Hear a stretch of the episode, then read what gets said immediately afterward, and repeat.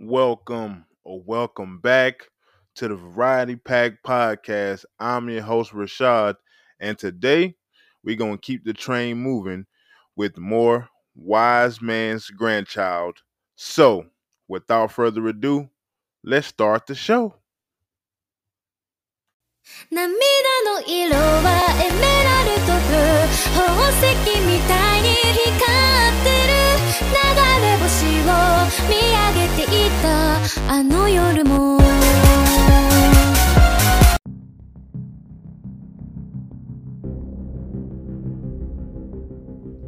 So, Wise Man's Grandchild, Episode 2. The start of Episode 2, we see Shin is finally getting the names of the ladies he saved.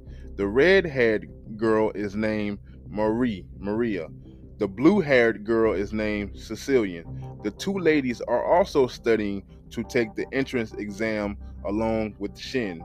And of course, they know about the legend of Grandpa Merlin and Grandma Melodina. They both like him, but I think my girl Cecilian likes him, likes him.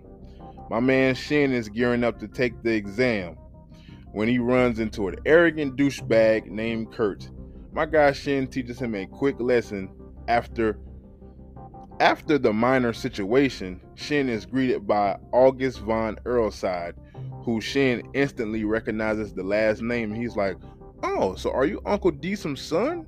So yeah, I'm his nephew, so how about we think of each other as cousins? In the practical exam room, Shin is wildly unimpressed by his fellow classmates' magical prowess. When it's his turn to show his abilities, he absolutely obliterates the targets to his classmates' utter surprise.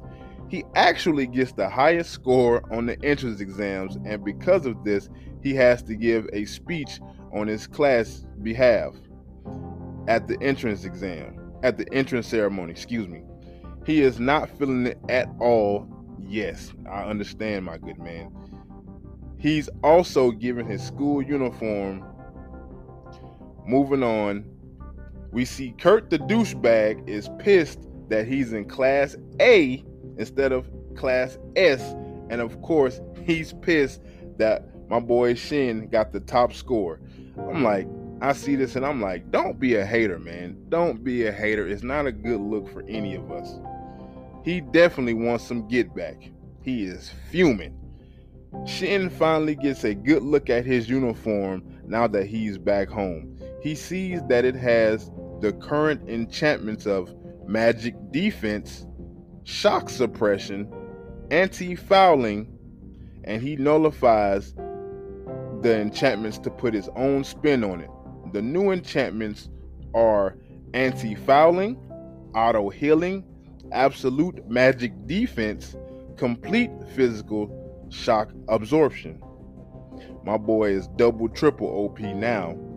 At the entrance ceremony, my main man Shin kills his entrance exam speech, and this is the moment Maria and Cecilian finds out that he's the wise man's grandson.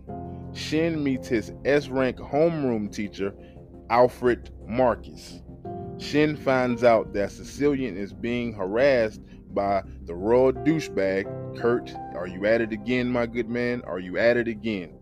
He's ready to pounce, but before he does, Prince August steps in to reprimand the royal idiot. Like, Kurt, knock it off, dude. After the situation with Kurt, Shin invites Cecilian, Maria, and Prince August back to his house. We also meet Prince August's royal escorts, Julius von Littenheim, male, and Thor von Flegel, female. Back at the house, the grandparents get the 411 on the Kurt situation. Shin talks to his grandmother about overriding the enchantments on Cecilian's uniform to keep her safe. Meldina is very skeptical of this request. He immediately, no, she immediately asks Cecilian, "Do you think you're worthy of of his protection because of the powerful enchantments he wishes to bestow upon upon your uniform?" Grandma Mel- tells Shin that because of the powerful enchantments he has on his uniform, he it is now classified as a national treasure grade protective gear. That's definitely some high power stuff. Grandma continues her grilling process of Sicilian. So tell me, what makes you worthy to receive such a gift? Grandma is hard body, man. She's hard body. My girl Sicilian, she's a nervous wreck in front of grandma's bluntness. But she passed the test. And she was reinsured by Shin to boot. Not only did my man Shin hook up Sicilian's uniform, but everyone else's too, except for Maria. She she chose to decline the offer, which I can understand, you know. Uncle Diseum gives Shin explicit instructions to not tell anyone about his upgraded uniforms. If the neighboring kingdoms find out, it has the potential for all out war. Yeah, I kind of gotta agree with uh, Uncle Diseum on this one. Shin offers to walk Cecilia home from school. My man Shin got the ultimate riz, baby. My man Shin, boy, put that game on her, baby. Uh, for one last flex, my boy Shin shows his classmates his magic gate that takes them from the royal capital to the forest. He casually tells them that he bent space he bent space to connect the capital and the forest together. His classmates does have one critique for Shin. Quit being so nonchalant and think a little bit before busting out all these big spells.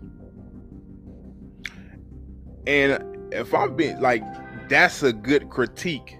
That's a good critique. Like, you know, like I stated in episode one, he you know he doesn't have the etiquette to you know what i'm saying to have restraint with with with these things you know all he knows is defense how to fight and you know things of that nature you know thanks to his grandpa and his grandparents teaching him. So he don't have the proper etiquette to be like yeah i'm no because like dude you you gotta gotta show more restraint in that regard my good man. So him going to the academy is a good thing, like I stated before, to learn, you know, how to act in certain social social situations and you know have you know be around people your own age and have you know some semblance of a social life so yeah man but um i gotta say man i'm i'm liking shin as an mc so far man i'm, I'm liking my man shin i'm liking it man so be on the lookout for more of these episode reviews. You know, because I'm gonna keep it keep it going. I really enjoyed this isekai anime. So, this has been your boy Rashad for the Variety Pack Podcast. You guys be blessed out there. I am out of here.